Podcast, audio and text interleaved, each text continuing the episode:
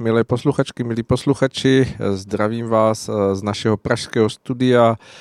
Přeji vám krásný, takřka letní podvečer a věřím, že ať už nás posloucháte kdekoliv, tak nás budete poslouchat s napětím a zájmem o to, co uslyšíte, protože od mikrofonu vás zdraví Ali Svoboda. Mým prvním hostem v dnešním vysílání, jak už to tak bývá v pražském vysílání, je Marian Kechlibar a já ho zdravím. Krásný večer.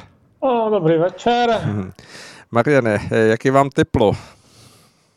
Strašně. A to je při tom teprve asi 28 stupňů.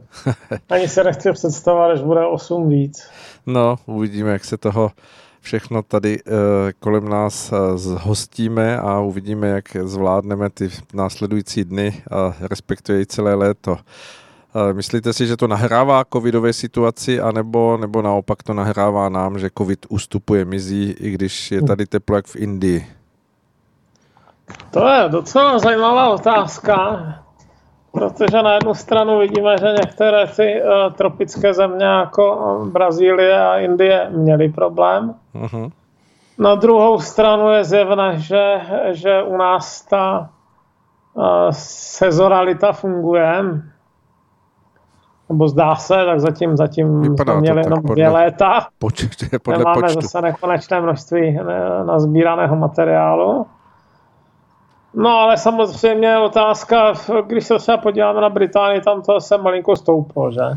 Ano, tam, tam... teď poslední, poslední týdny je jako drobný, drobný výkyv nahoru, který asi souvisí s větší nakažlivostí té varianty Delta, takže, takže trošku předčasné to hodnotit. No.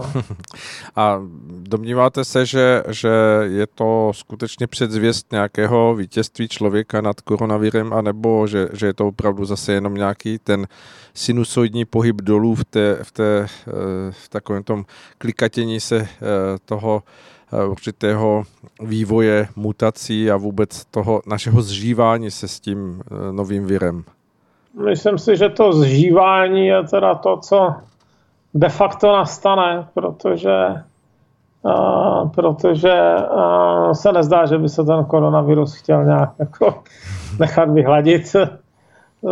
To, je v podstatě vyloučené, ono takových, takových uh, infekčních agent, které uh, se nechaly vyhladit, je strašně málo, že pravé neštovice, pak dobytčí mor, nevím se, no a relativně blízko k tomu má virus dětské obrny, ale pořád se to v těch nejposlednějších oblastech, jako je Afghánistán a, a nějaký tam, jestli to, to bylo na hranici Nigeru a Nigerie, jestli se dobře pamatuju, jsou snad jenom dvě ty oblasti, ne? Jedna, jedna, na, jedna právě tam hmm. v západní Africe a druhá na hranici Afghánistánu a Pakistánu. Tam se to, tam se to nějak nedaří potlačit úplně a je otázka, jestli se to teda někdy podaří už asi pětkrát přesouvali termín, u kterého doufali, že budou moci oznámit eh, vyhlazení dětské obrny a nepodařilo se.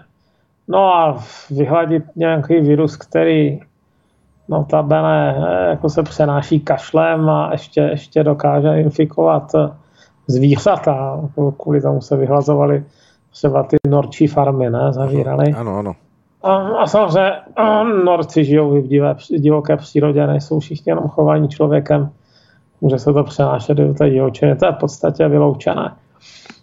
Otázka je, jak se s tím zžijem, jestli to třeba bude i nadále nebezpečné pro starší spoluobčany nebo ne, nebo jestli vzniknou nějaké třeba infekčnější, ale mírnější varianty, protože typicky většina, většina takovýchhle věcí spíš skončila jako snadno přenosnou, ale, ale méně agresivní variantou. Máme čtyři koronaviry, které v zásadě způsobují hlavně nachlazení. Mm-hmm. Ano. Jen, vzácně, jen velmi vzácně se stává, že, že by z toho byl nějaký horší problém, no tak je možné, že to skončí úplně stejně. Hmm. Tak z toho vývoje, když se podíváte za prvé, myslím, takový ten klasický eh, postup toho mutování eh, té, té hm, vlastně nové verze toho koronaviru a přístupu nás lidí, eh, tak jak se to vyvíjí z hlediska toho celosvětového vakcinování a hm, cel, celosvětového nějakého přístupu. Myslíte si za sebe, nebo hm, z nějakých čísel, která jste načerpal, vnímáte to tak, že že se opravdu podaří ten svět vrátit zpátky do těch e, přibližně podobných kolejí, jak byly před e, dobou covidovou, nebo, nebo že už to bude stejně jiné, to se, co se týká nějakého rouškování a, a všech, všech věcí, které, na které jsme si teď ty dva roky zvykali a hm, mnozí jsme si nezvykli. Lidi se trošku moc fixují na ty roušky. Já mám pocit, jo, když, když se otevřou jako pravicová média, tak je to roušky, hadry, náhubky, ovce, ale to je přitom, byť, byť to jako asi někoho dráždí, tak to je relativně povrchní záležitost. Já si myslím, že zábavnější budou ty logistické řetězce. A tam si myslím, že ten návrat k realitě bude ještě dlouho, k normalitě bude ještě dlouho trvat. To je jedna hmm. věc. Jako třeba ve Spojených státech amerických se zvýšily ceny dřeva lumber, jo, takového toho dřeva stavebního o 400%. Hmm. To je, a ono je to dáno tím, že tam se z toho dřeva opravdu hodně staví, daleko víc amerických domů je ze dřeva než tady středoevropských. No a teď, když COVID, covidový útlum pominul, tak se, se obživ, obživilo veškeré stavebnictví a samozřejmě ty uh, pily to nestíhají zásobovat hmm. i když jedou opravdu non-stop. No a to, jo, najednou výkyv, prostě výpadek roční skoro. A e, postavit novou pilu údajně trvá podle současných standardů bezpečnosti dva roky. Hmm. I v Americe. Hmm. Takže to se určitě nestane, že by náhle se zvedla konkurence, která chce využít příležitosti a, a srovnala nedostatek e, nabídky. Jo.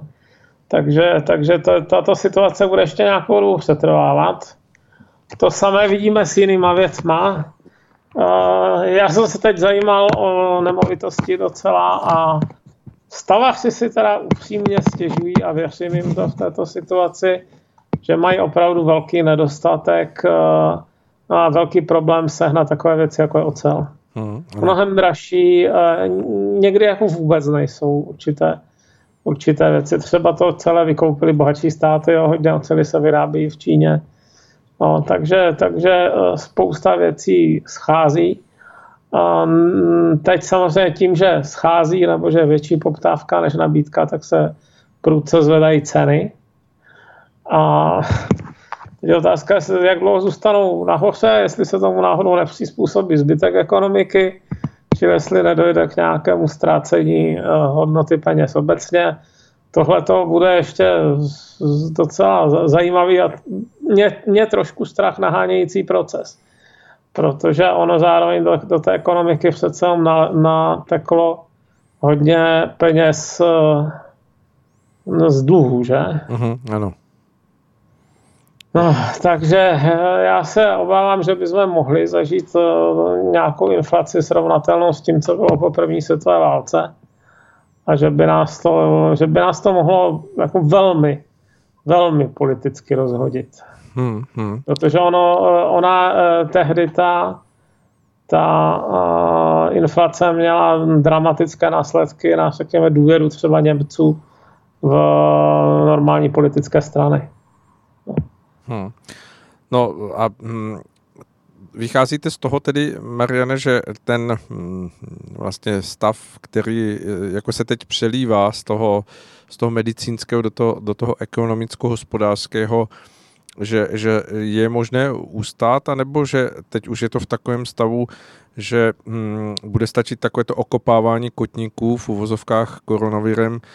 E, dejme tomu, teď jste zmiňoval tu Británii, kde zase rostou nějaká čísla těch, eh, kteří onemocněli tou delta eh, verzí, eh, že bude stačit pak na podzim, v zimě tady na severním polokouli, aby ten koronavirus nám hm, víceméně tak jako hm, lehce pošťuchoval nějaké zavírání a hm, omezování těch ekonomických podmínek a, a přivede to tu situaci ještě do těch dramatičtějších rovin, nebo že se i na to dá zvyknout a že to nějak jakoby ustojíme jako, jako země, Česká republika nebo Evropa a podobně? Oh, to jsou, to jsou strašné globální dotazy. Zatím nedokázal já za nejsem zase takový, takový zdroj moudrosti, abych dokázal takovéhle velké věci zodpovídat. Jo. Před dvěma lety nikdo netušil, že nějaká pandemie bude. Takže, takže tohle to, tohle to je teda složitá otázka a, a myslím si, že jako, doufám, že už nedojde k ničemu většímu než nějakým drobným vzplanutím. Lokálnějším. No, tak. tak protože uh, toto si myslím, že už má mnoho, mnoho států má vybráno jako své rezervy daleko dopředu, možná ani neměli rezervy a, a napínají svoji, svoji schopnosti, dejme tomu brát úvěry a podobně. Takže bylo by silně žádoucí, aby se taková situace neopakovala. No, o to víc, o to víc samozřejmě musíme sledovat eh, vývoj, musíme se dívat na to, eh, kam třeba ty čerstvě natištěné peníze tečou. Mm-hmm. Tam je to docela, docela klasicky vidět, že, že samozřejmě hodně se hned tady v Evropě prosazují takový tím ty, ty, ty zelené podniky, ale, ale nejsem přesvědčen o tom, že to k něčemu bude. Respektive, že z toho nebude více ztrát než zisku. Samozřejmě Francie zase chce nějaký ten svůj státní dirigismus, tak se, tak se vynosila s tím, že chce mít 10 gigantických technologických firm do roku 2040 nebo něco takového. Uh-huh. No zatím se jim nepovedla ani jedna, že? Uh-huh. Takže, takže eh, jako u těch vytištěných peněz je dost běžné, že se, že se k ním hrnou hlavně lidé, kteří konkurenceschopní moc nejsou, nebo firmy, které v tom nejsou moc dobré a které spolehají spíš na tu přátelskost eh, eh, z politiky, kteří rozdávají. Takže to se obávám, že tahle ta vrstva, která je převážně vysloveně parazitická, takže posílí. No. Hmm. To bude souviset asi i s naším povídáním, ke kterému se dostaneme asi na závěr našeho povídání, kdy se dostaneme um, tak trochu k Německu a oklikou i k, k německým zeleným, protože ono to, ono to tak trochu souvisí. Ale teď, když ještě zůstaneme u toho uh, tématu koronaviru, tak uh, jak uh, se díváte na tu otázku toho, že uh, skutečně dochází k jakýmsi lokálním výkyvům, to znamená, že z ničeho nic uh, Anglie, která je, nebo Velká Británie, která je poměrně dobře už uh, proočkovaná, přesto vlastně uh, teď prochází zase takovým tím záchvěvem toho zvýšení uh, nemocnosti. Uh, vnímáte to jako signály toho, že, že jako pořád bude eh, víceméně ten, ten pojem koronavirus v médiích rezonovat, nebo, nebo že to postupně úplně bude utichat? No tak, to, to, to byly dvě otázky v jedné asi, že? No určitě. A, to já pamatuju si dvě. Ano, dvě. Doufám, že nebyla ještě nějaká třetí. Ne, ne, ne. A, no tak Británie měla docela intenzivní styk s Indií. A oni to i tomu Johnsonovi vyčítali, že nezasáhl dříve vůči pohybu lidmi mezi me, lidí mezi Indií a Velkou Británií. Uh-huh. A to je to je, to, to je prostě otázka té varianty, která je infekčnější. No. Ona Británie je skoro otevřená, no, z velké části. Jak jsem se díval na ty grafy, tak ty nové infekce jsou převážně v té mladé části populace tam, kde, tam, kde to pro, ta proočkovanost zase tak velká není, když to ty starší věkové kategorie jsou tak jako spíš ploché no, z hlediska výskytu nemoci. No, no a zatím se nezdá, že by, že by to bylo nějaké dramatické z hlediska třeba počtu těžce nemocných, ale přece jenom je pravda, že trošku uh, vzrostla, no trošku Dokonce si myslím, že o dvojnásobně, ale zatím ještě na relativně malých číslech absolutních, eh, že, že třeba vyšší počet eh, lidí na ventilátorech. Uh-huh. No, tak umrtí eh, jsou vždycky, vždycky spožďující se indikátor. Zatím jsou teda v, v Británii velice nízké, nižší než třeba v Nizozemí, než třeba v Německu nebo ve Francii. Uvidíme za pár týdnů, jestli to mělo teda nějaký v, tom, v tomto smyslu negativní efekt nebo ne. Mm-hmm. No, a jinak ona vypadá opravdu ta indická varianta snáze přenosná. To je asi ten hlavní problém. Ne, není úplně jisté, že by měla být těžší, to možná sarani ne. I když z té, z té Indie občas pronikají nějaké takové myšlenky nebo informace o tom, že, že se to možná někdy kombinuje s nějakou uh, plísňovou nemocí. Uh-huh, ano.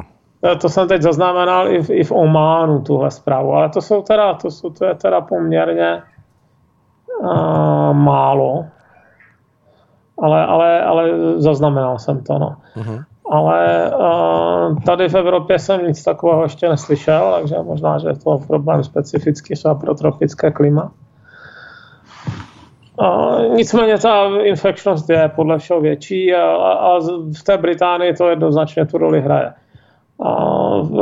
Na kontinentě si myslím, že to jsou zatím jenom nějaké relativně nízké záchyty, ale ono je taky pravda, že část těch kontinentálních zemí míň eh, sekvencuje.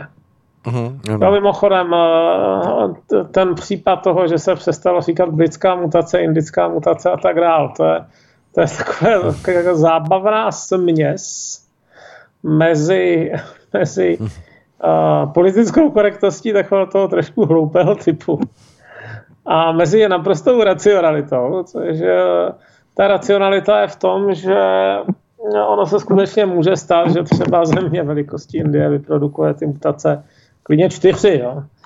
A pak říkejte první indická, druhá indická, třetí indická. To, by je, to je asi lepší mít, mít proto nějaké sekvenční názvy. On stejný, stejný princip se uplatňuje ve spoustě technických oborů a tak, že se něco radši čísluje, než aby se, než aby se vymýšlelo tamhle jako Marfyho, Marfyho knihovna a a já nevím, Novákova knihovna. Na druhou stranu to zdůvodnění s tou citlivělostí vůči, vůči uh, tomu, že by to mohlo být spojováno se špatnými uh, atributy nebo, nebo uh, stereotypy, to mě teda přijde takové směvné, řekněme. Už jsem uh, zaslechl i takový názor, jestli by se neměla přeměnovat ta uh, španělská chřipka uh, z těch uh, 20. let minulého století na, na uh, alfa alfa uh, chřipkový kmen všech kmenů, takže uh, jestli, jestli by se to vlastně z té korektnosti nemělo také posunout i v, tom, v té historické reminiscenci, tak jak se v dnešní době módně všechno dělá. Mě by docela zajímalo, kolik vlastně těch španělských chřipek bylo. Ony byly taky tři vlny a ještě předtím byla nějaká taková, tak nějaký takový prekurzor etapl, což byla velká francouzská nemocnice na západní frontě. Jestli to bylo třeba to samé, co se později vynosilo v tom Kansasu, no, kdo ví. Hmm. tohle by bylo skvělé skutečně nějak vyskoumat ale, ale nejsou o tom, nejsou uložené ty vzorky těch tkání a podobně, takže to asi nikdo nezjistí.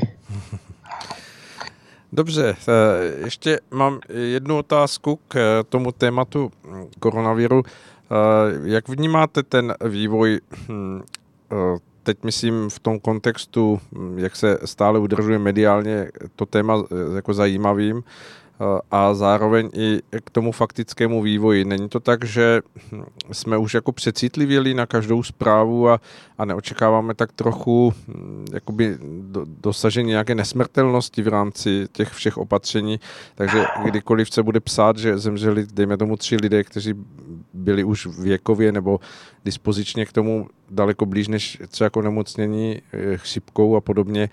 Eh, jak to vnímáte? Odezní toto, nebo, nebo... No tak, eh, kdysi se v létě vždycky eh, publikovali, říkalo se tomu eh, okurková sezóna. Jsem publikovali se ty zprávy o tom, jak českou učitelkou Neadrianu spolkl žralok. Toto zní zajímavěji, takže se to asi nějakou dobu se z toho budou ti novináři snažit vyždímat maximum, ale pokud nějak výrazně nevzroste zase úmrtnost nebo nemocnost, tak si myslím, že časem to musí pominout. Hmm.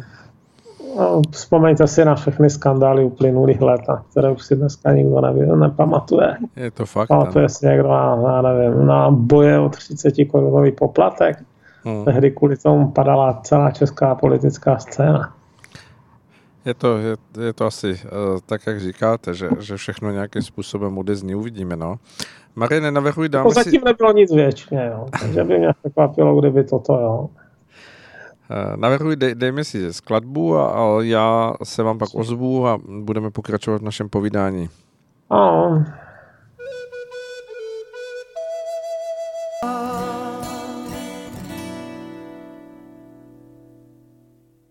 Tak, dozněla nám skladba, eh, stále posloucháte rádio Bohemie a pořád na západní frontě Klite. Já se zeptám, jestli máme na vzdáleném připojení Mariana Kechlibera. Halo, halo? Jsem tady a potím se. Výborně, tak to jsme na tom. Hradice bez dohody se mnou, ale je to, je to legrace a zrovna zítra já jdu velice blízko k Hradicím, k Hradu. Ano. Na nějaké takové setkání na nejvyšší úrovni. Hmm. Takže, takže sice to je jenom na jeden večer, ale, ale jsem zvědavý, co tam dojednáme. No. Hmm, tak to všechno vyjde, se to podaří.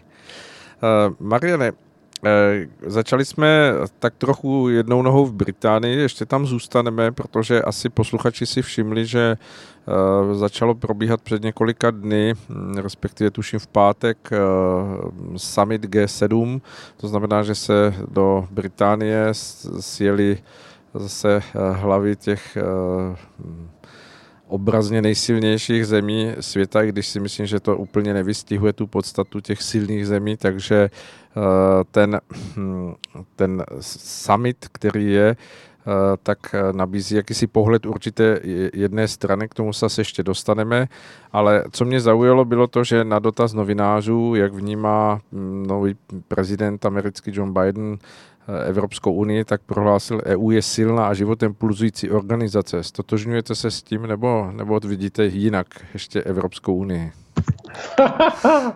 to zase nás bude někdo dávat na index za protievropský obsah. uh.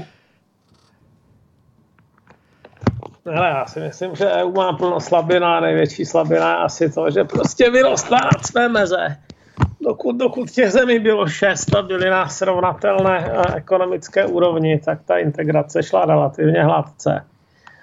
Ale to současné rozdíly, kdy se eh, třeba kupní síla jako liší v někde v Lucembursku versus v Bulharsku, kolik to je 11 jedna, já si to ani nepamatuju z hlavy, ale to hmm. je fantastický nepoměr. To je větší nepoměr než mezi tím Bulharskem a nějakou střední Afrikou. Takže hmm. to je jedna věc. Druhá věc, spousta těch institucí prostě nefunguje dostatečně v takovém počtu, počtu účastníků. Hmm. Nejsem to, nemyslím si, že se to dá škálovat. Navíc teď nastala taková ta fáze, kdy ten systém dlouho expandoval, ale teď narazil na nějaké meze cizích eh, zájmů. Docela zajímavé bude asi ten a to dění na tom Balkáně. Tam máte několik států, Srbsko, Kosovo, Albánie, eh, Černá hora, Severní Makedonie, ne, které ještě ano. nejsou členy. Eh, Bosna ještě šest, ne? Je to šest. A je to, no a to je to jsou státy, které fungují, to si řekněme otevřeně, to jsou naprosto korupční země. Hmm. Tam, tam jako se nedá ani předvádět eh, nebo předstírat, že, ta, že tam něco funguje bez, bez bakšišu.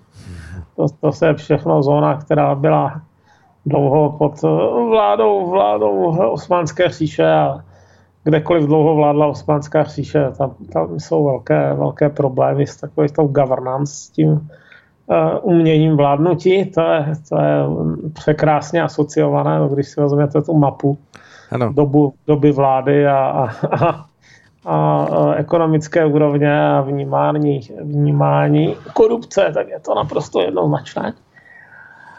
No a, a tady tyhle země se snaží mo, a, nějakým způsobem manevrovat uh-huh. mezi odhadem čtyřmi mocenskými, řekněme, zájemci, a to je, to je EU, to je Rusko, to je Turecko a to je Čína. Uh-huh.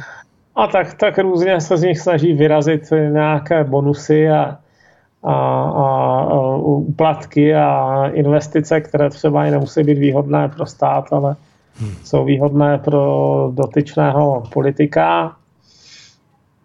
A nejsem nějak přesvědčen, že by se té EU nutně podařilo to uh, přeplatit. A ani nejsem úplně přesvědčen, že by uh, to vlastně jako mělo nějaký pozitivní význam. Jo. Hmm. Tam jde spíš o to, jako pojistit si, pojistit si, jak to říci, pojistit si uh, vlastní... Sféru vlivu, nebo? No jo, takový, to je takovou nějakou, jako, jak to říci, zádvoří nějaké, no, takové, něco, co máte fyzicky blízko, ale Vlastně, vlastně už vás to tolik nezajímá, ale stejně tam, stejně tam nechcete mít nějaký chaos. Jako předpolí nebo nějakou takovou... Eh, jako... Možná předpolí, no. no si můžeme půjčit ten termín od Rusů to blízké zahraničí.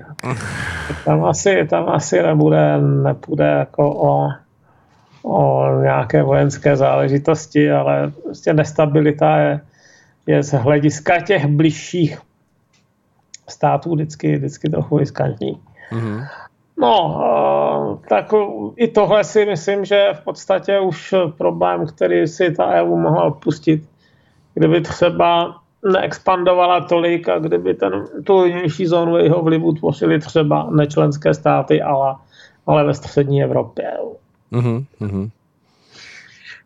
No, ale to už je trošku pozdě bycha honiti. No, rozrostly se rozrostly, narazili na své meze, narazili, žádnou velkou zemi už v podstatě jako získat nemůžou. Turecko je, není žádoucí jako člen, a Ukrajina je asi moc chudá, navíc, navíc s konfliktem na východní hranici. Británie se nevrátí, severoafrické arabské státy o to stát nebudou. A ani by o ně nestálo to obyvatelstvo evropské a Izrael je rád, že je suverénní. No. Takže, takže jakoby ta prostor k té expanzi se vyčerpal a teď je otázka, co bude. No. Hmm. No a v kontextu s tím probíhajícím summitem, proběhnuvším summitem G7, eh, jak to vnímáte, když především titulky, které hovoří o tom setkání, tak eh, zmiňují jakési vymezení se G7 vůči Číně a Rusku je to dostačující z takového summitu, aby se odcházelo s nějakou takovouto vizí, která je spíš jako oponentní, než, než aby byla tvořivá nebo hledala nějaké cesty? Já myslím, nebo... že já si myslím, že mm, nejpalčivější, nebo samozřejmě není tak, řekněme, ochoten být tak asertivní vůči, vůči Evropě, jako byl Trump. Mm-hmm možná asertivní, hmm. jak se u nás říká. Ale eh, v zásadě, v zásadě ty Spojené státy, když se tam změnila garnitura, tak mají pořád ty samé zájmy. Jo. Mají zájem hmm. neutrácet příliš mnoho za obranu Evropy, mají zájem třeba nějakým způsobem, ale to je, to je takový nějaký způsob opravdu nějakým způsobem chránit třeba ty svoje velké firmy před tím, aby jim bylo příliš zásadně omezována aktivita. To myslím třeba firmy jako Facebook nebo Google. Uh-huh, uh-huh. Uh, oni samozřejmě, ani ti američani už, už nechtějí nechat pobíhat úplně do libosti a dělat si, co chtějí, protože to má svoje rizika taktéž. Ano. Ale a určitě budou nějakým způsobem omezovat, pravděpodobně tam budou nějaké antitrustové akce, Zrovna teď se o tom mluvilo, je to v podstatě skoro jisté, že nějaké antitrustová opatření eh, vzniknou, ale eh, na druhou stranu nechtějí připustit, že by byli moc moc uh, omezování jo, v jiných státech, že museli platit příliš velké daně a podobně. Mm, ano, ano. Takže, takže tam bude určitě jako určitý konflikt. A, a pak je další věc, že samozřejmě Amerika se čím dál víc orientuje na východní Asii obchodně, protože v podstatě to byl strašlivě pomalý proces, který se v roce, někdy v roce 1921 by to nikdo ještě pořádně neodhadnul. Tehdy bylo ještě jasně jádro americké ekonomiky tam kolem, kolem New Yorku. Dneska, je, to dneska už v podstatě ani jádro není, ale významná koncentrace v Kalifornii. Na tom druhé straně toho oceánu jednak jsou tam, jednak jsou tam Filipíny, které tvoří určité předpolí té amerického vlivu, protože byly několik desítek let pod americkou zprávou, mm-hmm. ale hlavně jsou tam ty, ty státy jako Japonsko, Čína, Větnam, Indonésie, to je, to je už poměrně významná ekonomicky Jižní Korea, významná zóna, Tajvan.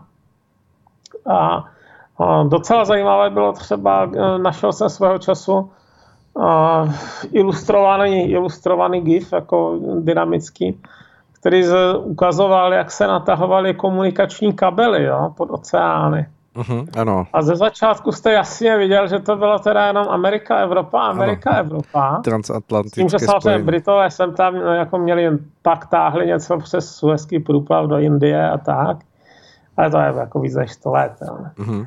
A člověk viděl ta stará impéria a někdy tak nejpozději v 70. letech začala opravdu silně houstnout ta sítě směrem uh, kalifornské pobřeží Ameriky, Havaj, Ázie. Mm-hmm. A mhm. ta je v současné době teda daleko silnější. Mm-hmm. Jo, kapacitnější a tak dále. To přitom ještě není, není jediná, jediný možný druh spoje, že ještě jsou rádiové spoje, ale jako je jednoznačně vidět, že ta ekonomická aktivita, mm-hmm. která se dá aproximovat intenzitou toho, intenzitou intenzitou právě s komunikací. Jako málo kde jsou potřeba komunikace, aniž by se tam nedal dělat biznis, aniž by se tam dělal biznis zrovna. Mm-hmm. No tak, eh, tak tady tahle ta aktivita se jednoznačně stěhuje na tu úroveň eh, západní pobřeží USA a Azie. No a tam tam eh, s, s tímhletím neudělá nic jako ani Biden, ani Trump. To je prostě realita a oni si budou muset, eh, a jediné, co si myslím, že v tomto směru jde Američanům, aby ta Evropa s nima v nějakých situacích, tak říkají, se držela basu. Mm-hmm. A samozřejmě eh, takový Němci a spolu z toho zase mají trochu strach, protože některé jejich firmy jsou hodně zainvestované v té Číně. Tam nejde o žádnou lásku a nelásku, to je fakt biznis, ale ale některé ty firmy jako Mercedes jsou tam poměrně dost zainvestované a samozřejmě se bojí o to, že by třeba přišli o ty investice. Mm-hmm. No. Myslíte, že až něco takového by hrozilo? O, to, to, to, to se stalo v historii moc krát. Jo. Mm-hmm. To si myslím, že, že, že No zrovna i Velká Británie třeba přišla spoustu investic v Americe za první světové války a tak, protože musela teda vynaložit a nebyla to konfiskace. Němcům je pro změnu skonfiskovali. Já jsem se schválně tak jako listoval, mm-hmm. listoval různými debatami lidí, co mají zkušenost s podnikání v Číně a většina říkala, že jejich problém nebyl ani tak eh, politický nátlak, jako spíš eh, nátlak eh, takový byrokratický. Jo? Mm-hmm. Typu tenhle ten člověk potřebuje výhodu a když mu ji nedáte, tak my si na vás něco vymyslíme. Že to byla taková nestabilní situace a že dalo se vydělat, ale nikdy člověk nevěděl, odkud, odkud něco přiletí. Mm-hmm. Že, takže, eh, takže eh, já si myslím, že ony ty Ona ta eh, expozice těch dalších, eh, jak existovala svého času nějaká taková představa, že v té Číně se dá vydělat děsné peníze, takže si myslím, že už trošku pominula. Mm-hmm. a že uh, si budou další firmy, že si budou dávat spíš trošku pozor. No. Ale samozřejmě ty, které už tam jsou, tak mají co, co bránit. Hmm. Uh, Mariane, ještě z toho samitu zaznívala jedna taková zvláštní spojení, nebo zvláštní spojení mm, B3W, to je Build Back Better World, jako vybudujme nový, nebo znovu svět, nebo nový svět, eh, který má vlastně v mnoha směrech eh, ve spojení těch zemí G7 Eh, vytvářet nějakou vari, vlastní variantu hedvábné stezky a podobně. Uh, zachytl jste toto, uh, že, že rezonovalo něco takového i v, v tom vašem vnímání, že, že to je zajímavé, nebo je to jenom takové nějaká, nějaké proklamování toho, jako že se něco děje, ale ve skutečnosti to nemá váhu? No, zajímalo by mě, co, co teda myslí tím konkrétně. Hmm, je, já právě se taková, takové, to, do, do takového abstraktnosti se dá, eh, dát cokoliv. Dá jako strčit lecos, ale třeba jako dobře rozmyšlené investice, to je poměrně těžké vůbec udělat. To, na to narážíte právě na to, že třeba, že, že třeba ve spoustě zemí je ta korupce jako ano všudy hmm. přítomná, jako někteří biznismeni říkají, že to je prostě podobná součást obchodu jako někde jinde plnit regulace a platit daně, no, ale, ale je taková méně předvídatelná. No. Takže jako jediné, co, co, si, co si umím představit v současné době, že, že by jim dávalo smysl, by bylo víc si vázat země jako je Indie nebo Větnam. Uh-huh které jsou třeba naladěné už trochu na konkurenční eh, vlnu vůči, vůči té Číně. A ne za stolik vůči Evropě nebo Americe, ale samozřejmě eh, jsou kulturně a politicky dost odlišné. Hmm. Jak... Zajímavé budovat bude ty Filipíny, že? To ano, je třeba, ano. třeba země, která se docela přehlíží a já si myslím, že bude ještě významná v budoucnosti. Filipínci v Americe jsou relativně úspěšní. Hmm, to je zajímavá to informace. Stejně jako Větnamci. Ano, ano. A to jako dost často, i když ne vždycky, předurčilo, že časem bude úspěšná i ta země eh, zdrojová. A žije tam přes 100 milionů lidí a je možné, že, že se tam pro změnu tam, že se přesune jako nezanedbatelná část a právě průmyslové výroby a podobně. Ale je to země obklopená ze všech stran mořem, která má hodně přístavů. Není izolovaná ani mentálně, ani, ani dopravně, takže uh, mluví se tam španělsky nebo anglicky, je ta vzdělaná vrstva, takže to je jako docela, no, to je země, o kterou si myslím, že budou ještě ty mocenské uh, bloky uh, se trochu prát. Hmm, hmm. Ale spíš tak v roce 2025 až 30.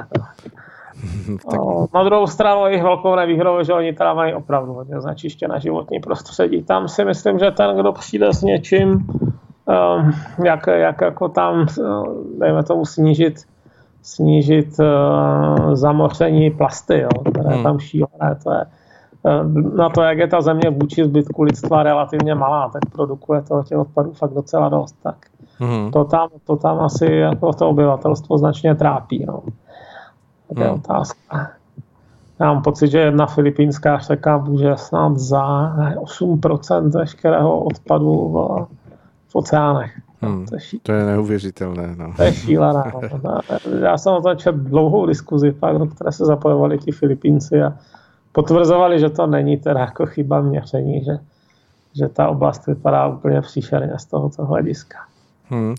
Já jsem kdysi četl, že, že se pokoušeli v těchto oblastech, nevím teď přesně, jaká to byla země, eh, na jakýchsi průtokových kanálech zavěšovat, eh, tuším, takové sítě, eh, do kterých se chytaly plasty a údajně snad po hodině obrovská síť byla úplně plná, musela se měnit, takže to je ne, nepředstavitelná si pro našince ten, ten způsob, který se tam vlastně uplatnil z toho západního stylu a v tom v tom eh, lidnatém azijském prostoru to vlastně páchá škody daleko větší než tady u nás v Evropě. No, no to pak končí, oni, oni že v tom moři jsou nějaké proudy, my máme tendenci se podívat na globus a vidět jednolitou modrou plochu a říká si, že to vlastně velký rybník. Ony v rybníce jsou proudy a v moři jsou ještě daleko výraznější, takže, takže když něco hodíte do vody, tak to nezůstává, ani se to nepohybuje nějak náhodně, ale dá se to docela dobře mapovat. Myslím si, že svého času byla taková známá lodní katastrofa, kdy z Tajvanu plula někdy v 80. letech, strašně dávno, nějaká loď s hračkami uh-huh. do Ameriky a stroskotala. Uh-huh.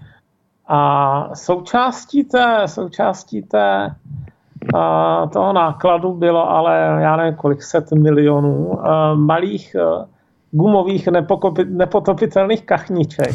ano. Které se pak vyskytaly všude, jako od Špicberg až po Antarktidu. A právě podle toho, jak doráželi jako jednotlivých letech, tak, tak se docela dobře simulovaly ty, ty hlavní mořské proudy. Se dělo to perfektně. No a, a zrovna ta Asie, která teda produkuje to odpadu hodně, ta východní, tak část toho končí, myslím, že se to říká, uh, jak se to říká, něco jako velká, velká odpadová skvrna, je prostě zóna v Pacifiku, skoro přesně na rovníku, jestli si dobře Garbage Ocean, jak to je, Great Pacific Garbage Patch. Uh-huh. A uh, to, to, jsou, to se nachází někde severně od Havaje uh-huh. a tam se zkrátka jako podstatná část toho odpadu z té východní Azie spolu zavlečená končí a, a má to plochu jako srovnatelnou s kusem Evropy. Uh-huh. Ano. Takže, hmm. Toto je třeba problém, kterou, kterou bude muset i ta Azie řešit, protože se taky se nedá. To, ten, no a s tímhle by zrovna s těmihle technologiemi by možná ty, ty evropské státy mohly pomoct, jo, nebo Amerika. Protože to konec konců v tom oceánu končí, jako uh, otravuje to tamní život. Ten oceán je velký a není nekonečně velký. Tam si myslím, že by se s tím něco dělat mělo. A jestli, jestli bude, jestli bude ta, ta budování nějakých uh, alternativních struktur postupovat tímto způsobem, tak si asi a na ten bych si nestěžoval. No. Mm-hmm. Určitě, tak on je to spíš takový by uh, možná už teď put sebezáchovy, který um, nás jakoby obyvatele téhle planety k tomu nutí, protože uh, ty roky, eh, co jste i vy zmiňoval, 70. leta, možná 80. kdy to všechno vypadalo daleko a jevilo se to jako zajímavé, eh, že svým způsobem ty čadící továrny a produkující mm, prostory byly daleko, tak, tak eh, svým způsobem v tom oběhu let se všechno toto jako bumerang vrací a teď se to ukazuje na všech končinách toho našeho hm, světového soužití, že narážíme stále na, na Mm, vlastně to, co jsme eh, zasévali v uvozovkách v těch, v těch letech, že, že se to teď skutečně vrací pro všechny.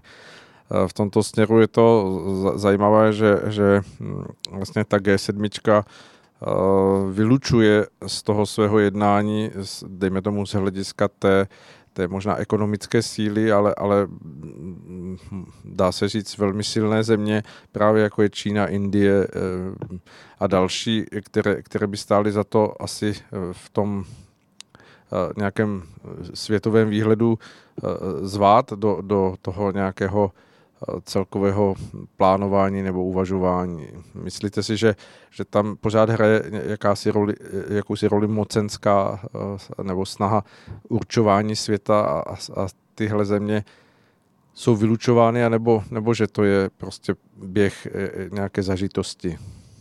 No, tam je vždycky nějaký konflikt mezi, mezi ekonomikou a ekologií. Hmm. Nedá se dělat všechno na, plnou, na plné koule, tak říkají. A respektive vede to k efektům, které třeba ti lidi nečekají. Vezmete-li si tak eh, první a nejnápadnější znečištění bylo takovéto, takovéto znečištění, jako, že, se, že volně odtékali, odtékali eh, domovní odpady a podobně do, do, do řek, jako a, a Vltava a Labe, jo, no, tak to se třeba muselo řešit výstavbou infrastruktury, která ale poměrně dramaticky zdražila bydlení. Ano. jako dnešní, dnešní chudý obyvatel Londýna platí teda jako daleko víc za bydlení, než, než uh, když žil v nějakém slamu tam za Dickense, ale Vlastně je to dáno hlavně tou infrastrukturou nezbytnou. No. Tak dneska se nedá prostě naházet pár cihel pohromadě a svítit, svítit petrolejkou. Dneska musíte mít právě takové věci jako, jako uh, čističku odpadních vod a tak dále. No dobře, tak na to si časem ta civilizace vydělala. Měla taky určitý druh výhody, že i když se to někomu, i když se to někomu nevyhovovalo, tak se pravděpodobně tak neodstěhoval do Súdánu. No kde ty požadavky nebyly. Ale pak, pak že už byl další, další krok, třeba znečištění ovzduší. Já jsem o tom něco psal do zapomenutých příběhů 3, jmenuje se to Tma o polednách. Británie, kde, se, kde je to počasí takové, jako dost má sklon k, k různým inverzím a k vlhkým mlhám a podobně, no tak když to zkombinovala s uhelným kouřem, tak to bylo opravdu mimořádně nešťastné. No a samozřejmě pozakazovali to, no tak eh, z, z hlediska místního topení se nedalo nic dělat, muselo se nahradit jinou technologií, třeba plynem, no ale, ale eh, výroba průmyslová už se mohla pomalu stěhovat jinam, že? To byl začátek toho procesu. No a teď eh, samozřejmě vymyslíte ty a ty opatření a tam a tam opatření a, a o to víc to vede teda ty průmyslové podniky, aby se nastěhovali jinam. No a teď samozřejmě zase se ozývají hlasy těch ochranářů. Dobře, no tak teď máme čistý vzduch tady, ale de facto jsme to přestěhovali na opačnou stranu země koule, kde to dýchají i za nás. Jo? Ano, a znečišťují to vodu i za nás. No a v takový ten vzduch, to, to je jedna věc a druhá věc je třeba ta voda, ten, ten koloběh, který se přece jenom nedá zastavit a když bude skončit, končit disproporční množství nějaké, nějaké špíny v oceánu, tak se to časem pozná i tady. No, No a na to se se zvedne, zvednou teda politici a řeknou, dobře, tak my, tak my zabráníme dovozu, dovozu zboží z, z, z částí světa, které neplní podobné principy jako my. No a na to se zase zvedne ta Čína a řekne, to nás chcete připravit eh, o ekonomiku nikdy. Jo? Takže, takže ono je v podstatě nemožné to oddělit. No, tak uvidíme, jak se ty věci budou vyvíjet a mm, mm, svým způsobem to tak trošku nahrálo i tomu našemu třetímu dnešnímu tématu, eh, které jsme chtěli věnovat eh, vlastně předsedkyni nebo spolupředsedkyni německých zelených, eh, paní Annaleně Charlotte Alma Bergbokové, co, co, co, hm, co si povědět tady o této dámě, která se zřejmě asi stane Eh, spolutvůrkyní té budoucí německé vlády, nebo už jsme o tom hovořili eh, před nedávnem. Eh, je v tom nějaký posun a je, je nějaký, hm, je k tomu něco, co, co by stálo za to si tady zmínit? No tak, mimochodem všimněte si těch jejich iniciál, A, C, A, B, no. Levicovi rodiče, no, tak, tak to dopadá. Když se jim narodí ceruška, ale uh, ano, je to spolupředsedkyně a jelikož samozřejmě no, německá ústava nic jako spolukancléře nezná, tak museli jmenovat jednoho člověka, který, který uh, Možná dodejme, zatím na, nezná takový termín.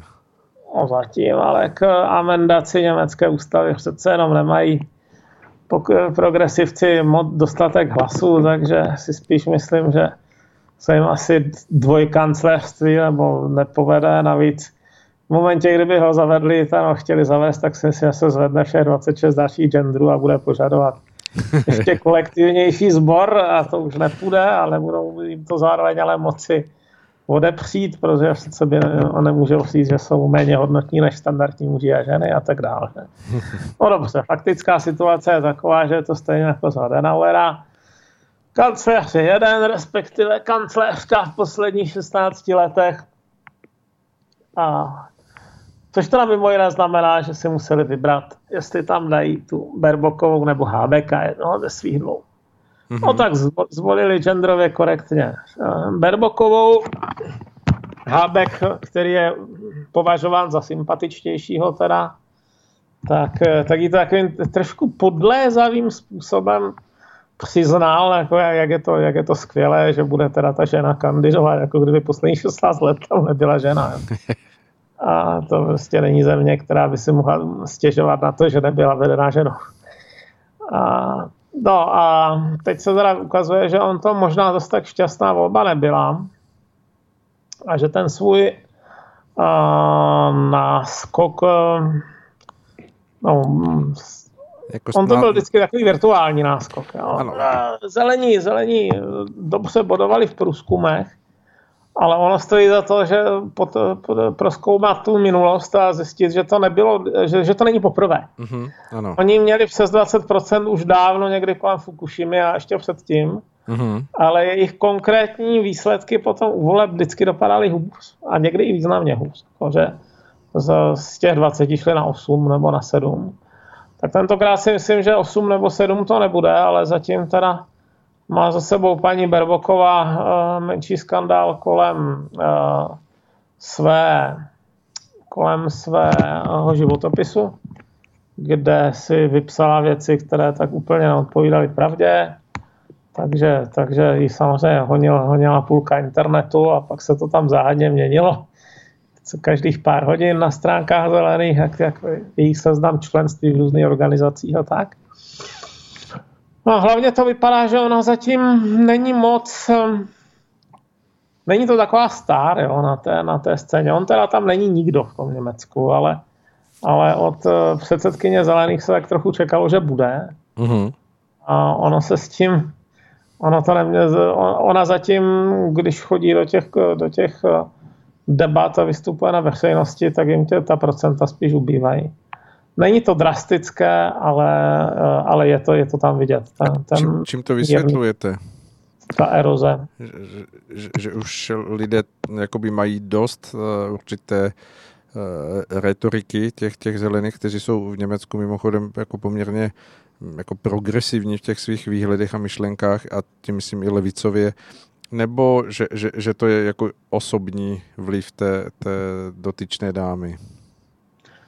Ale je to, já si myslím, že je to kombinace. No. Jednak, jednak to prostě není taková osobnost, jak je, jako, jakou strana, která teoreticky je plná jako vzdělaných a kultivovaných lidí, jako slibovala. Jo. Je vidět, že ji vybrali spíš z nějaké takové mírné setrvačnosti, než protože by považovali za nějakou extra kvalitní. Mm-hmm. Jednak si myslím, že část té a toho německého voličstva dostává takový menší vítr z toho, eh, jaké by byly eh, dopady, kdyby ta, kdyby ta budoucí vláda byla jako vysloveně sestavena zelenými. Mm-hmm. Ano. Tam přece jenom jde o dost. Ta německá ekonomika se dá potopit třeba nějakými příliš drastickými omezeními na automobilový průmysl. Oni už se všechny ty, ty uh, firmy teda pustili do nějakých těch elektroaut, ale je zjevné, že ten proces, to, i, když, i kdyby ho měli nějak uh, uřídit, takže bude trvat dlouho, že to není záležitost na čtyři roky a hmm. samozřejmě je tam určitý strach z toho, že, že se to budou snažit ti, uh, řekněme, aktivisti uh, potlačit do neúnosně rychlého tempa. Hmm. Protože ona je i zkušenost s tím, že že uh, ta jejich energii vende ten přechod na ty, na ty uh, alternativní zdroje energie, že nakonec přišla jako na ohromné peníze, fascinující ano. peníze. Ještě to není u konce a ještě pořád není ta síť stabilní a, a, a pořád se řeší otázka, jakým způsobem uskladňovat nebo, nebo zpracovat energii vyrobenou větrníky, když je jich hodně a podobně. A, a myslím si, že taková ta střední vrstva, která není na těch ulicích a, a nekřičí Greta, Greta na hrad, tak eh, začíná být opatrná. No. Hmm. Když jde teda o skutečné házení hlasů a nejenom o nějakou odpověď v anketě. Hmm. Druhá věc je, jak, jak se na to můžou projevovat migrační tlaky na okraji eh, Evropy. To přece jenom jako není tajem, tajnost ani v médiích, že, že, by, že jsou nějaké šturmy na, na eh, Ceutu a že jsou, že, že, že Řekové provádějí zatlačování a že, že na Lampedusu připlavují čluny. A samozřejmě ti, ti němečtí zelení zatím nedokázali překročit vlastní stín v tom, že by řekli, ano, jako musíme, musíme tu migraci nějakým způsobem zásadním omezit a naopak se teda v tom programu dost, dost mluví o nedotknutelnosti práva na azyl a nutnosti jej zajistit a podobně a mm-hmm. je možná, že, že to některým lidem nahání tichý strach. No. Eh, máte nějak zmapováno, jak vůbec stojí mm, němečtí zelení k celé té situaci teď eh, koronaviru, jako, mm, co, co, jakou cestu schvalují, jestli je to ta oficiální, nebo přichází ještě s nějakými svými variantami, to jste eh, někde to zachytl? Nemám, to Nemáte? nemám. Já vím, že se, že se staví třeba proti Nord Streamu 2, Uh-huh. Není mi úplně jasné, jestli by to v případě jako přebrání dokončeného projektu ho prostě zavřeli, ale minimálně teda o tom tak mluví, že, že by to přicházelo v úvahu. Ale jejich přístup ke koronaviru, to musím říct, že jsem nesledoval. Mm-hmm. Na vrcholu té epidemie určitá část těch eh, u té, té základny takový ti jako militant vegani, tak eh, ti, byli, ti se někdy dokonce účastnili jako těch, těch akcí, kam chodila i AFD. to byla výjimečné situace, tam vedle sebe byla třeba nějaká vlajka s symbolem Greenpeace a vedle toho teda hm, AFD. německá císařská, protože samozřejmě táta zakázaná není, ale, ale ti nacionalisti právě proto používají. Ale jaká je situace v současná, to nevím. To musím přiznat, že nevím. Jako ve straně zelených, ve stavu mm-hmm. ke koronaviru. Mm. No, jsem... Jinak teda si všímám ano. ještě jedné věci. Jo? Ano. Ten Lašet, který vyhrál nad Zödrem, mm-hmm. to je ministerský předseda severního Poríní Westfálska. Ano. A oni tam v podstatě získali moc v roce 2017, když rudozelená koalice, eh, jako zemska, prohrála volby a ona je prohrála po dlouhé, dlouhé sérii eh, bezpečnostních problémů v tom severním Poríní. To je země se silnou imigrantskou komunitou, tam v Kolíně nad Rýnem se odehrála ta, ta slavná noc, že na ano. tom Silvestrova hm, bylo tam víc takových potíží. A ta vláda, která následovala pod vedením toho Lašeta, tak eh, jako poměrně přitvrdila lokálně. Ten, ten ministr vnitra se netuším Herbert Royal, jestli si dobře pamatuju, už takový starší pán, a on říká, právě protože já už nechci nikam víc povýšit, tak si, tak si nemusím hlídat záda a začal velice tvrdě zasahovat třeba proti těm arabským velkorodinám, které kontrolovali obchod s drogami a podobně. Mm-hmm, No, jako nějaký čas si myslím, že, že mu hrozně vyhrožovali smrtí, ale prostě, je to, je mu 69 nebo kolik, je mu to jedno, jako víceméně asi a, a měl už docela nezanedbatelné úspěchy a všímám si, že se to ta CDU snaží tak jako tiše prodávat, mm-hmm.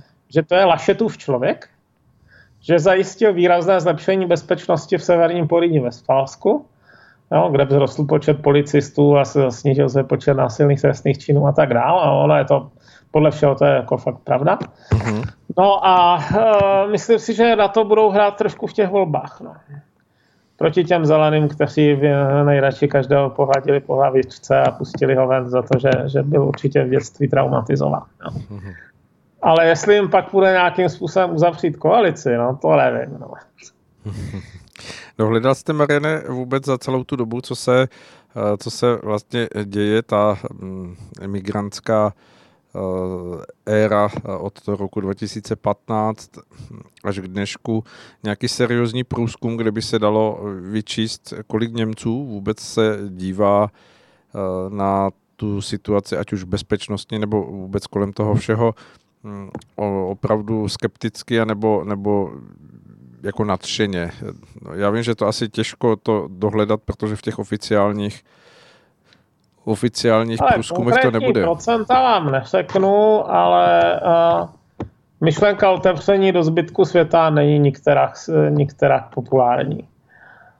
Uh, dokonce, i ti, dokonce i v těch zelených je to nejednoznačné a někteří jejich politici je předtím varují a kritizují to, řekněme, nerealistické nadšení, které mezi takovou tou novou mládeží panuje. No. Mm-hmm. Nicméně prostě kupujete, kupujete uh, strany,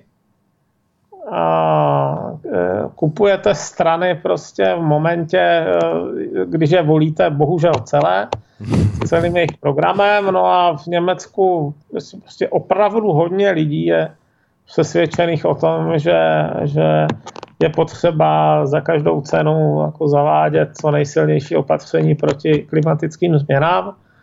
No a tím pádem koupí i to ostatní. Jo. Hmm, ano, hmm, to jste řekl velmi, velmi jako vý, výstižně obrazně, to je eh, jako velmi dobré, že se kupuje celá strana se vším, co, co, co přináší v těch svých ideách.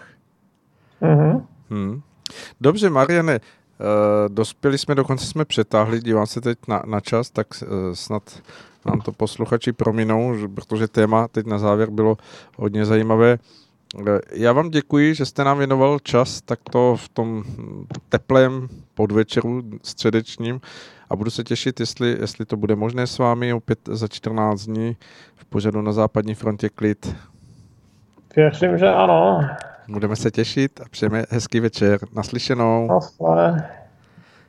Tak a já poprosím naše posluchače, aby e, vydrželi, protože teď pustíme krátkou skladbu a budeme tady mít e, další hosty dnešního večera, což bude Jan Michal Kubín a Jaroslav Kuchař, takže je na co se těšit a budeme povědět o velmi zajímavých tématech blízké doby, která je před námi. Takže po písničce naslyšenou.